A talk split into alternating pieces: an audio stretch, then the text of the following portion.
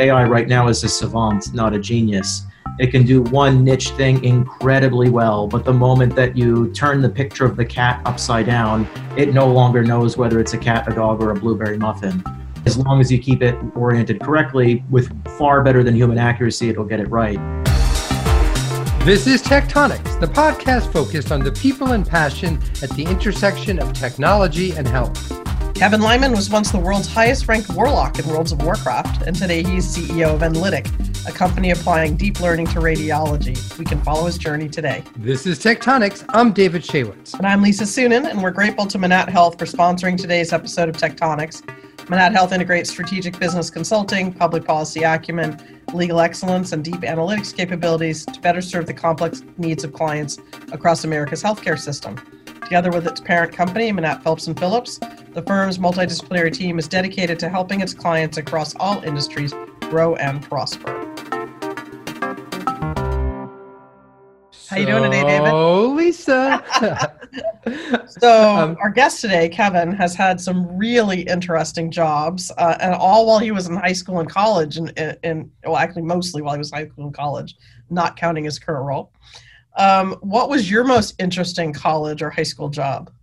Yeah, well, I'm happy we have Kevin because it looks like maybe we can average each other out. Um, I mean, I assume you mean like after my summers at math camp. But, yeah, um, right. uh, yeah. Um, really, I was in molecular biology labs essentially since um, like early in high school, like every summer. I mean, it was actually kind of a pretty amazing experience, but um, uh, you know, whether that's real work or not, uh, I don't know. Maybe I got some pipette calluses. I don't know. But uh, what about you, Lisa? I sold shoes for a whole lot of time when I was in high school and college. Really? I did. And I loved it. Well, of course, you know, I have a shoe fetish, but um, it was like so fascinating from a sociological standpoint to meet people who would come in and be looking for whatever and then to make them happy as they walked out. It was so much fun. But dealing with people's feet, I mean, uh... there's worse parts to people, let me tell you. So let's talk about Kevin. Uh, Kevin Lyman always wanted to be a scientist even before he was sure of what that meant. Having worked everywhere from Hasbro to SpaceX to Microsoft before graduating from college, Kevin is now settled in as C E O of Enlitic, where he can apply science and ingenuity to healthcare, an area that he views as one of the few where you can do something to help people. Kevin, it is great to have you on the show today. Thank you for having me. Um, so let's start with what's really important here in your life's journey. How does one get to be the world's highest ranked warlock in World of Warcraft? By spending a lot more time on it than they probably should. Uh, so like, what the hell? What does that even mean? I mean, that seems like a fake thing. Uh, yes. Uh, surprisingly, it seemed even more fake back then. And now that uh, gaming is a bigger industry than basically anything else in entertainment, people finally take it seriously. But uh, back in high school, uh, I had gotten into World of Warcraft and um, got very into both competitive, um, what they call P v P, which is player versus player, as well as P v E, which is player versus environment. And in both cases, um, you know, wound up eventually spending like twelve to sixteen hours a day just on World of Warcraft. And like, I guess all that. I think I saw a South Park on that one. I know. Yeah. it, it actually was exactly like that episode of South Park. That's pretty much, uh, unfortunately, an accurate depiction of what it's like to get good at uh, World of Warcraft, which is why I stopped to focus on better habits. And you were also a professional Halo two player, right? Yep. Yep. Did you make money doing it? I mean, did you do well? I did. Were yeah. You, with, were um, you sponsored? With um, with Halo, I was sponsored just to go to tournaments, and that's where you make your money. With World of Warcraft, uh, you get more of it just through sponsors sending you cool stuff all the time. Dear Lord. You know, I work at a, at a firm where we represent a lot of uh, professional gamers, like as they're almost like their agents, right? And it's always so much fun to hear those stories versus the other stuff we do, uh, so much more uh, interesting and funny. So you grew up in Central New Jersey and always knew you were headed to a life of science, finding the pursuit of knowledge more interesting than the pursuit of sports that many uh, young men do. What is it that sparked your interest in the scientific world? I think um, early on, I found it just really interesting to try to determine how stuff works. I really liked taking things apart and tinkering with it to try to make it do something different, or at least at the, at the very least, understand better what it does and how it works. And it got to the point where I would start to extend that to systems that are not necessarily just devices, but, you know, anytime I encounter learning something new, I would be more interested in why the answer is what it is than what the answer is itself. And, um, you know, that, that just got me very interested in thinking about thinking. And uh, my father was an engineer and, uh, you know, would always have very, ingen- uh, uh, very ingenious solutions to a lot of things around the house. And uh, there was always good opportunity to help him build things, whether it be carpentry or plumbing or electronics. And uh, it was just always around the good influence of keep your hands busy and do something useful. And so my dad was a was an engineer, and whenever he would find a project around their house, we all ran in different directions because he would always end up swearing and throwing things. Um, so you were a student at Rensselaer Polytechnic, and you took a number of jobs during that experience, including a toy designer at Hasbro, and a sensor designer on the Falcon rocket for SpaceX. You joined the Excel team at Microsoft. Which of those was the most fun and why? Definitely Hasbro. Uh, it's a lot of fun to build crazy high-tech toys, even if most of them don't end up being practical in the setting of being sold as consumer electronics for children. But it was a really great opportunity to uh, learn how to rapid prototype, just always figure out how to use new technologies and apply them to new problems, and to get to do it in a very um, entertaining environment really helps build that passion for building things very early on. Were there any parts that the movie Big gets right? All of them. So what was the coolest thing you built there? Uh, I, I, I love almost all of it. Uh, my first project there, I think, is probably the best example to, to give people a sense of what it was like. But my uh, first day there, uh, I had one of the V Ps come to my cubicle and explain to me how I would have one week to build a Nerf gun controlled by brainwaves. And uh, of course, my response to that is, um, what does that mean and how do I do that? And their response was, that's what we hired you for. So, uh, you know, it was, um, by the end, I wound up building a, um, basically a machine gun on a turret pivot that you could think left, right in order to pan it left, right with an E E G headset, as well as control the rate of fire by um, basically concentrating on it. And so it was a really great way to, um, you know, have a week to figure out how to, um, you know, interface different complex technologies, work with E E G for the first time, get to implement the robotics around actually controlling a Nerf gun. While it sounds like a reasonably complex thing, it was actually a, a pretty simple project to give somebody in that position early on to learn the systems thinking of, of how to put something like that together. Say what now, as my daughter would say? yeah, yeah, this is a brain-controlled Nerf gun, turret pivoting, yeah, yeah, weak. I mean, it's pretty simple, really. Is, is, is so that do you like, use that as a management tool in your weekly meetings now, Kevin? I mean, I really hope you bring you bring that to the office. Yeah, well, it's funny you say that. At Hasbro, that actually is the culture, that um, people, at, at least in the department I was in, Advanced Technology Innovation, everybody's cubicles are sort of set up like like armed fortress, uh, fortresses, where you've got all sorts of fun Nerf guns lining the top of them with security systems to keep people out of it. It was uh, a, a very collegiate environment in that way. So you must have been the guy on the dorm floor at school that everybody wanted to have engineer like the cool drinking toy. Yeah, pretty much. Yeah, but, uh, you can imagine coming back to school while working at Hasbro. Uh, I would bring all sorts of fun toys back to uh, uh, reverse engineer into um, various fun college devices. Excellent. Excellent. So I, I got a quick question. So, you know, uh, what Elise was describing it, you know, you've had a, like a succession of different experiences, um, but, you know, how do you balance sort of trying to stay for a while at one place and really sort of develop some of the, um, you know, longitudinal relationships and deeper experiences, you know, basically the depth versus the excitement of breadth of trying out a bunch of different things? How did you think about, if you did, that balance? Oh, I think that's a great question, especially because now that I'm on the, the hiring side of things, that's probably one of the things I scrutinize most in, um, in looking at a candidate's application. How long have they actually stuck with something uh, in order to, to, to build something, something great instead of experiencing a lot of different things a little bit? And uh, it's you have to decide, I guess, if you're a company who wants to hire someone like you as an employee, right? To paraphrase it. Yeah, essentially. I've, I've learned to avoid myself, I guess. But if you look at my recent history, it actually tells the exact opposite. My first full-time job out of college was Enlitic, and I've been there for uh, almost five whole years now. And it's the only experience I've had since graduating. But the uh, I think when in college, my mindset was very much the opposite, that, you know, now, now that I'm in college, it's not the time to commit to something full-time. I do almost want to sandbox something, so I know I'm going to come back and finish my degree.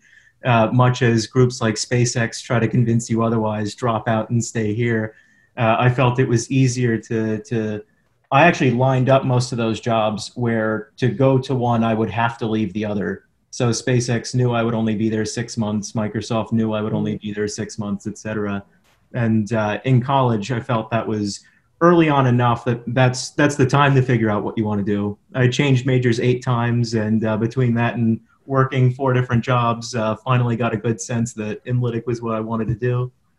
So you worked at SpaceX. Did you learn anything specific from e- watching Elon Musk? I'm curious because he is such a polarizing figure for people. He's obviously brilliant, but um, also, you know, some people think he's kind of out there. Um, what what was your experience there, and but more specifically, what did you glean from that experience?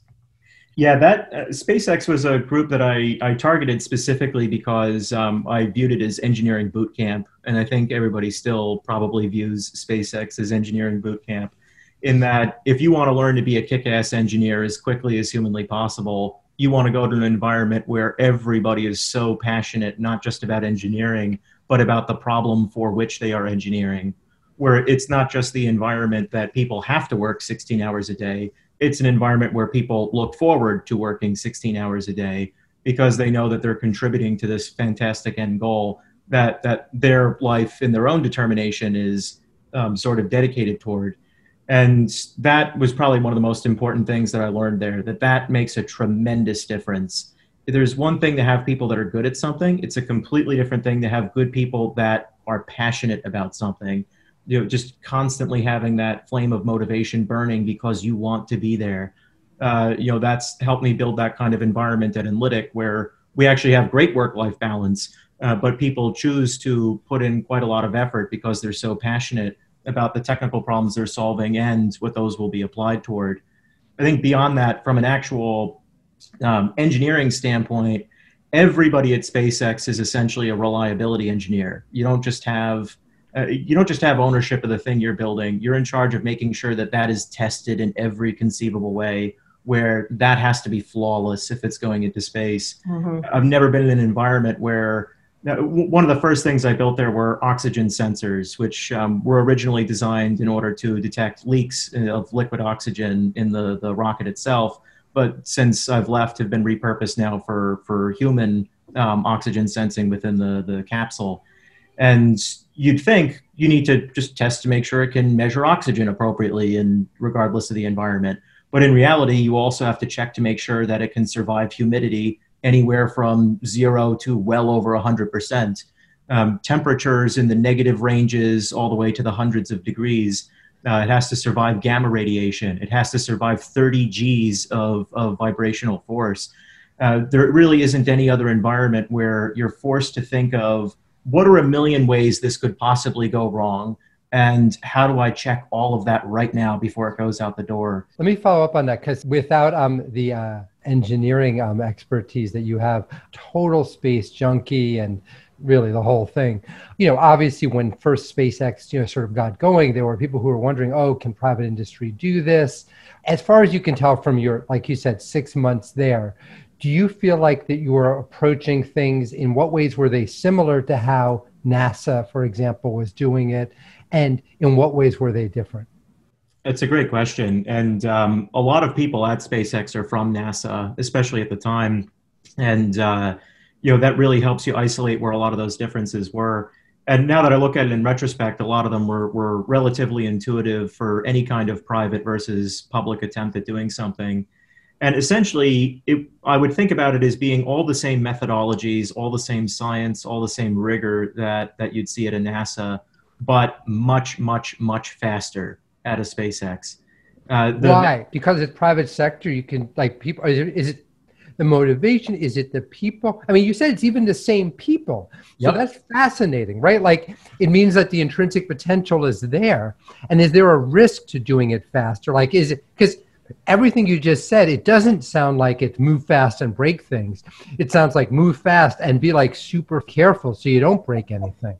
You're absolutely right. And the way I would think about it is as a, you know, in, in engineering, they'll often teach a triangle of different factors you have to balance to get something done well. There's cost, there's quality, and there's speed. You can essentially, you can move two of those, but that will give you your answer to your third one. You can't have full control of all three of those. And in spaceflight, whether you're, you know, whether you're NASA or you're um, SpaceX, either way, quality cannot be sacrificed. That's the one that cannot be moved because it's going into space. There's no room for error either way. Between those two are cost and speed. And that's essentially the trade-off that we see between SpaceX and NASA, where early on in R and D, SpaceX was spending a lot more until they figured out yeah. how to mass produce this and how to do it much better. They were spending more faster, I would say, but in pursuit of how do we do this cheaper and mass produced, Um, such that the first couple might be expensive, but now we're mass producing them incredibly quickly and at low cost. And typically the M O there was, uh, you know, you have to do it right, but you are controlling for speed. Uh, spend what you have to spend, get it done quick. Uh, and uh, I'm sure it's part of the follow-up question about how cost is affected there.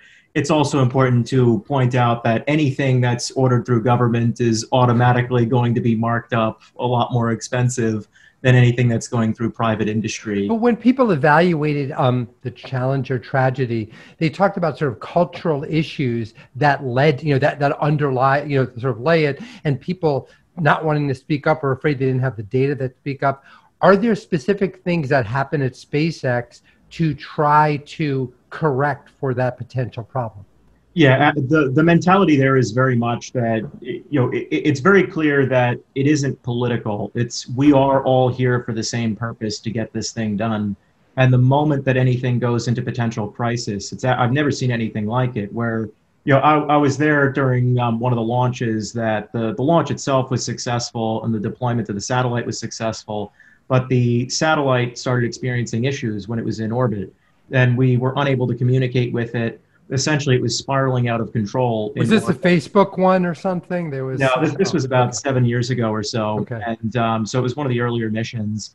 And the moment that happens, you know, you have a couple thousand people in the company at that time, but instantly you can see the switch flip, and everybody is just congregating into groups of of eight to sixteen people, trying to figure out what is the solution to this problem, what is every possible thing that we can try in order to make this work. And it's just um, incredible to see how everybody's first instinct is put everything aside. All we need right now is solutions and answers. You know, you're talking about space and the trade-off between cost, quality, and speed, and how the quality is always the is the constant, right? Why has this theory or this approach not been applied in healthcare? Why, you know, I mean, we wouldn't need a company like Enlitic, right, if we had the same model in healthcare for technology where you never sacrificed quality, never tolerated mistakes, uh, at least at any, you know, consistent level. And yet we tolerate them constantly. Uh, and we tolerate, um, you know, sort of, eh, decent enough, you know, products instead of perfection. What, what is it that makes it so different? I think it's, it's honestly, I, I do see it as being almost the same. I think the difference is that we haven't seen enough companies like SpaceX uh, apply that mindset to healthcare to show us that that's possible. And that's largely a, a big part of what we try to do at Enlitic. And part of the reason why I'm very grateful to have had that analogous experience at a group like SpaceX. But I think that just as it was in the aerospace industry, it, it is possible, but people haven't tried. And it's out of an inherent fear that um, ultimately people have a hard time imagining that you can go faster without sacrificing that quality. But in reality, if you understand the system and you, you know, I use the mathy term internally, treating it like a proof by induction, where we'll do it once, we'll do it twice, then we'll figure out what the pattern is and how to just keep doing it uh, over and over again in the future. And in our case, um, everything that we build is, most things we build are considered medical devices by the F D A. They need to be regulated and monitored appropriately. They have to be very heavily validated before they can go out the door, and then have um, very rigorous validation post-market beyond that point. And we have to do that at a much greater speed than most medical device companies because we're building lots of algorithms, each of which require approval and have to have that same kind of monitoring process go on.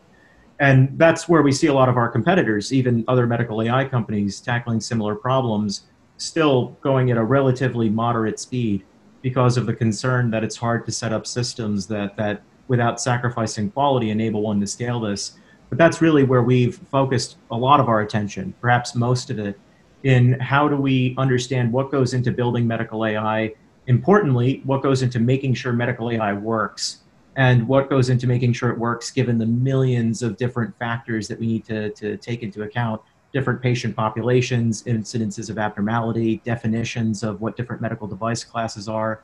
But because we've specifically focused on not just how do we build a medical A I algorithm, but how do we build a, to borrow Tesla terms, gigafactory for clinical A I, where the factory itself is the product.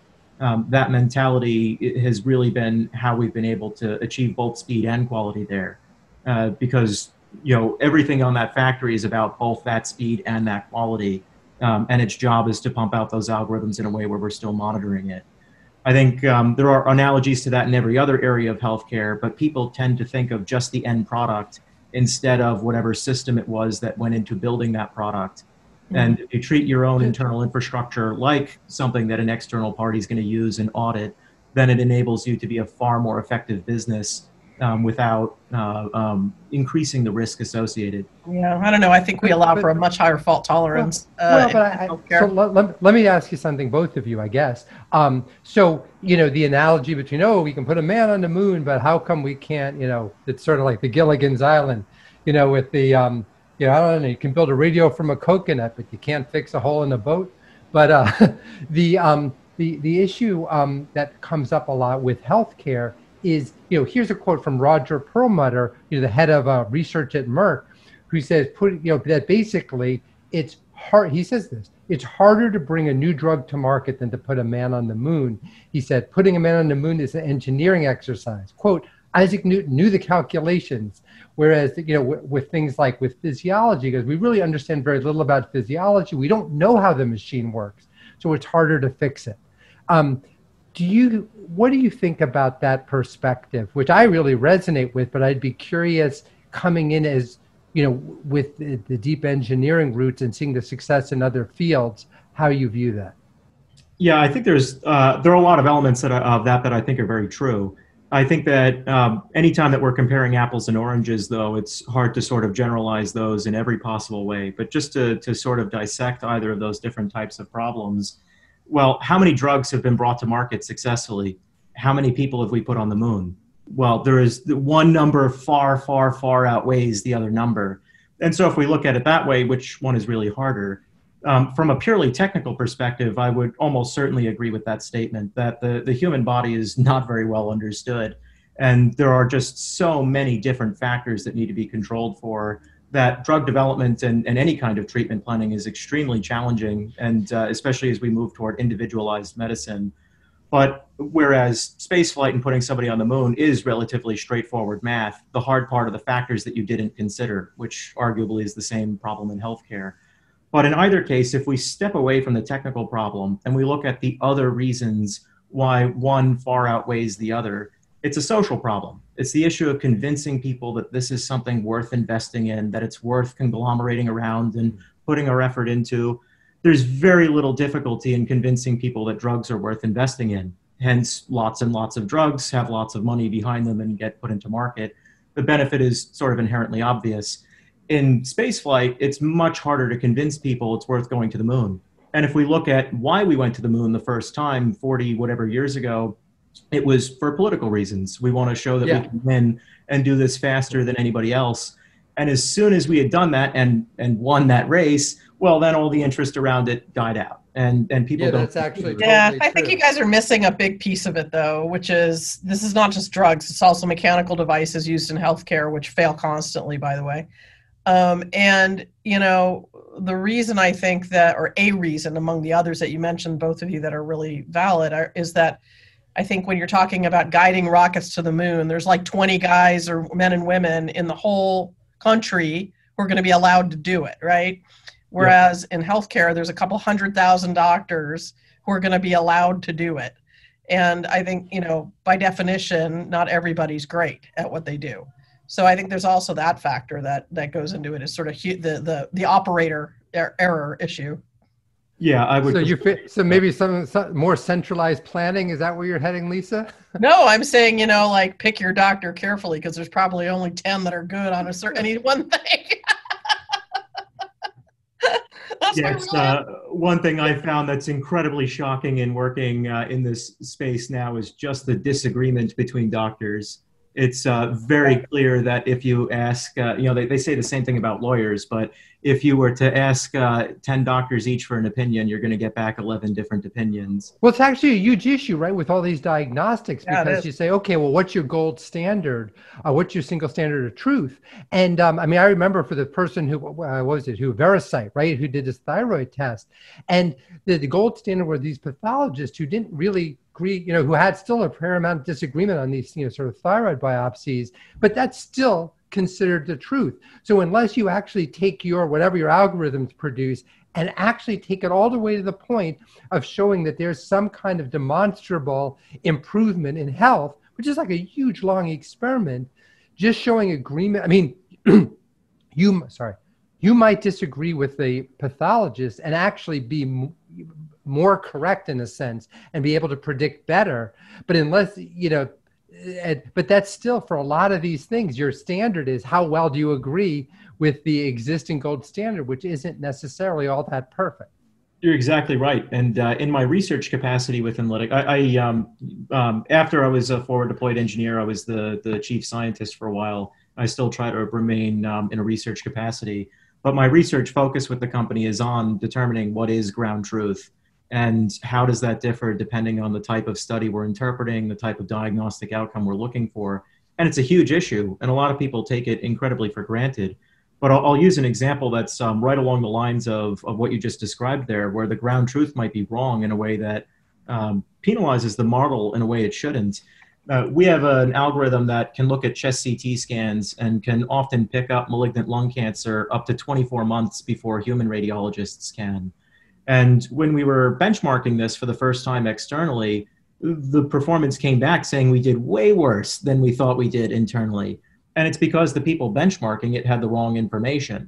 They were using ground truth as whatever the radiologist said looking at those scans. They didn't realize that a lot of those patients were patients that had cancer that, or would go on to have cancer a year later, that the algorithm figured out that the people didn't. And so, um, you know, it's incredibly important that people, especially if we're going to try to surpass human performance, that we really consider what actually is the ground truth we're going for. So, you know, I'm curious about a different different um, line of questioning on this uh, experience at Enlitic, which is you you joined there right out of college, two thousand fifteen. Um, I think it's the right year, and you became the C E O three three years later or so. Um, your first job that you held for more than six months, which is quite interesting. And it's not the same, I think, as, you know, thinking about it, like there's lots of people who are the C E Os of startups. They, you know, woke up yesterday, they thought of their idea and they started their company. Um, and I don't mean to trivialize that. There's some really amazing companies that were founded, you know, in people's heads that way. um, but you actually got promoted into this job, which is unusual for somebody with that type of background, right? Um, how has that been? What was it like to change from being, um, you know, on the engineering side to uh, the leadership side on the one hand? And secondly, you know, how has your age been? Is it, is it been an asset or, or a barrier or both? Definitely both. And uh, I think that there's, you know, there's a benefit to being unassuming. There is also uh, a detriment to that.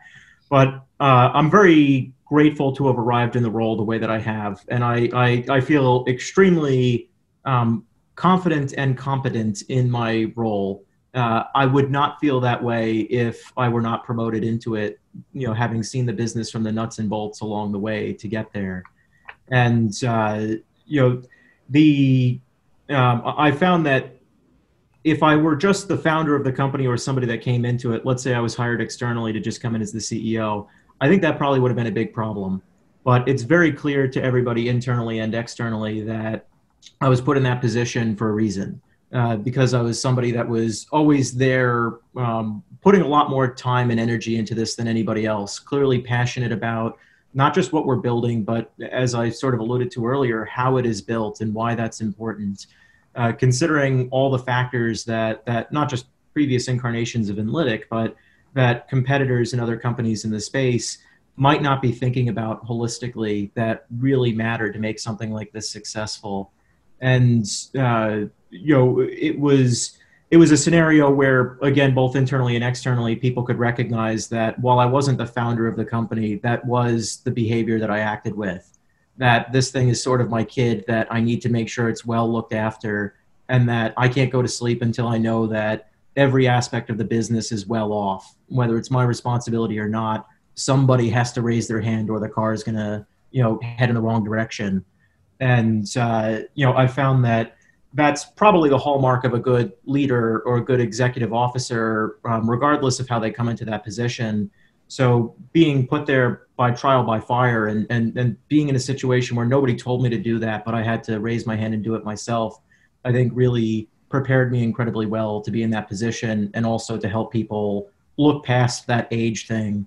That I don't think people see me as somebody in their twenties. Uh, they see me as somebody that, you know, just is uh, um, well-to-do in this um, sort of set of problems. Uh, so I think that, you know, that's, that's helped me quite a bit. Have there been times where you think that your age or, you know, sort of, you know, experience profile has has had, you know, had, where you were in a situation where you're like, wow, that's something, that's a mistake I won't make in ten years? Probably most of it. I think that, uh, you know, it, it's, um, it, it's clear to me that uh, I think Enlitic is the type of business that has infinite room for growth. And so I look at it as a, um, you know, I would rather treat it as an Amazon or an Apple than something that we, you know, move on quickly to and do the next thing. And so from that perspective, I see it as, as, you know, infinite room to continue making a difference, both with technology and in healthcare. Uh, but even if moving on to something else down the line, I feel incredibly well prepared for that now, having not just experienced what it's like to, to run a company through the growth stages of having to raise money. You know, w within a year of being put in that position, I had raised forty million U S dollars without ever having raised money before.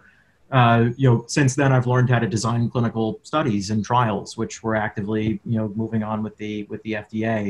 You know, I've negotiated multi-million dollar contracts and deals with governments and large hospital systems. And probably what I learned the most from is needing to hire experts who know enough about these things to teach me to sound like I know what I'm talking about and help me think through the important problems and help them build a structure to build and grow their own teams under them. Um, all of that, I think, you know, whether the next company or job has anything to do with regulatory or artificial intelligence, if it does, I've got even more of a running head start. But even if it doesn't, uh, I can't imagine that whatever I do next would be more complicated than this.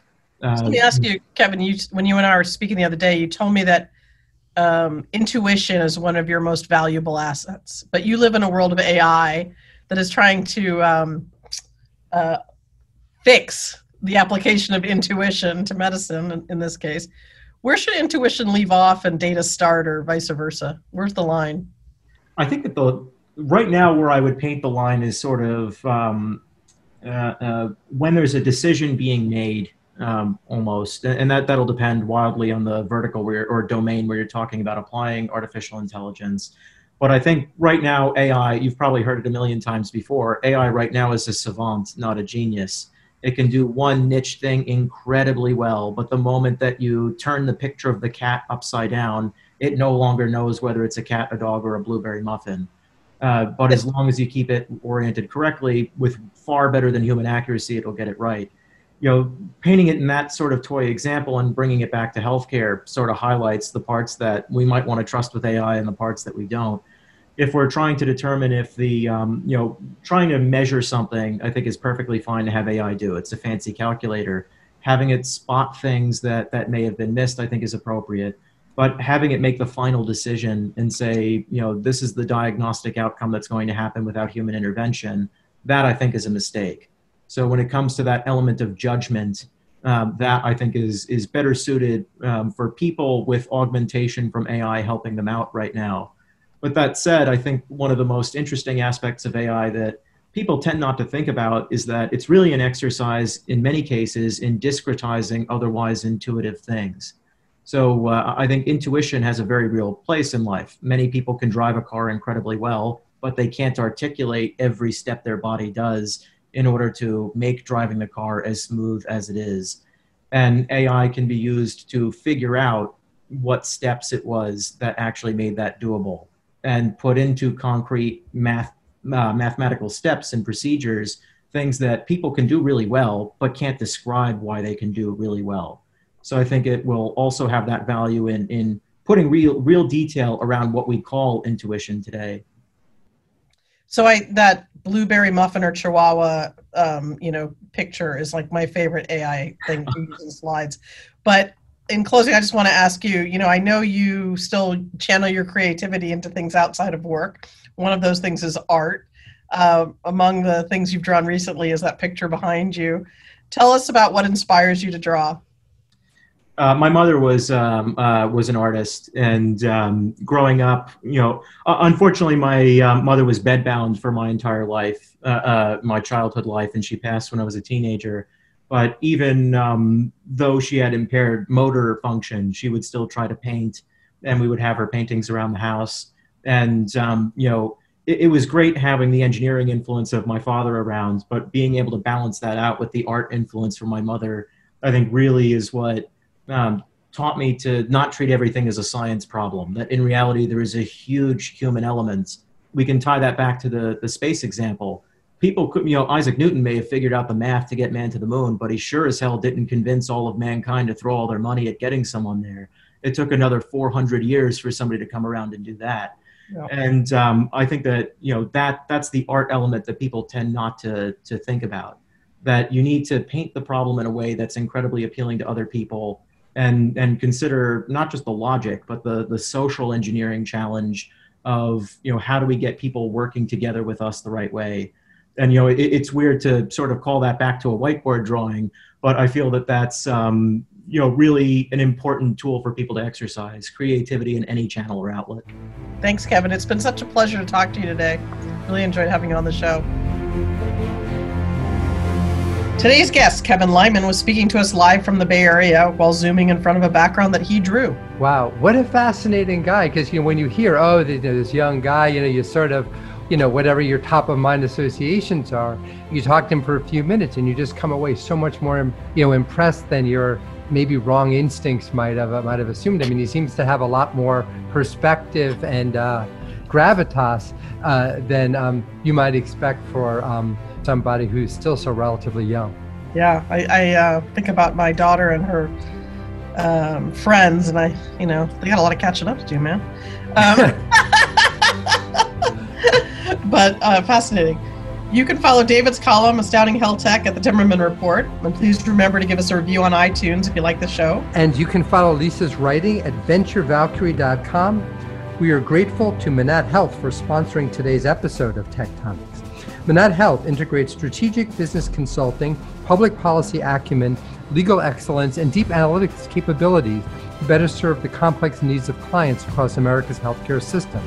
Together with its parent company, Manat Phelps and Phillips, the firm's multidisciplinary team is dedicated to helping its clients across all industries grow and prosper. Peace out.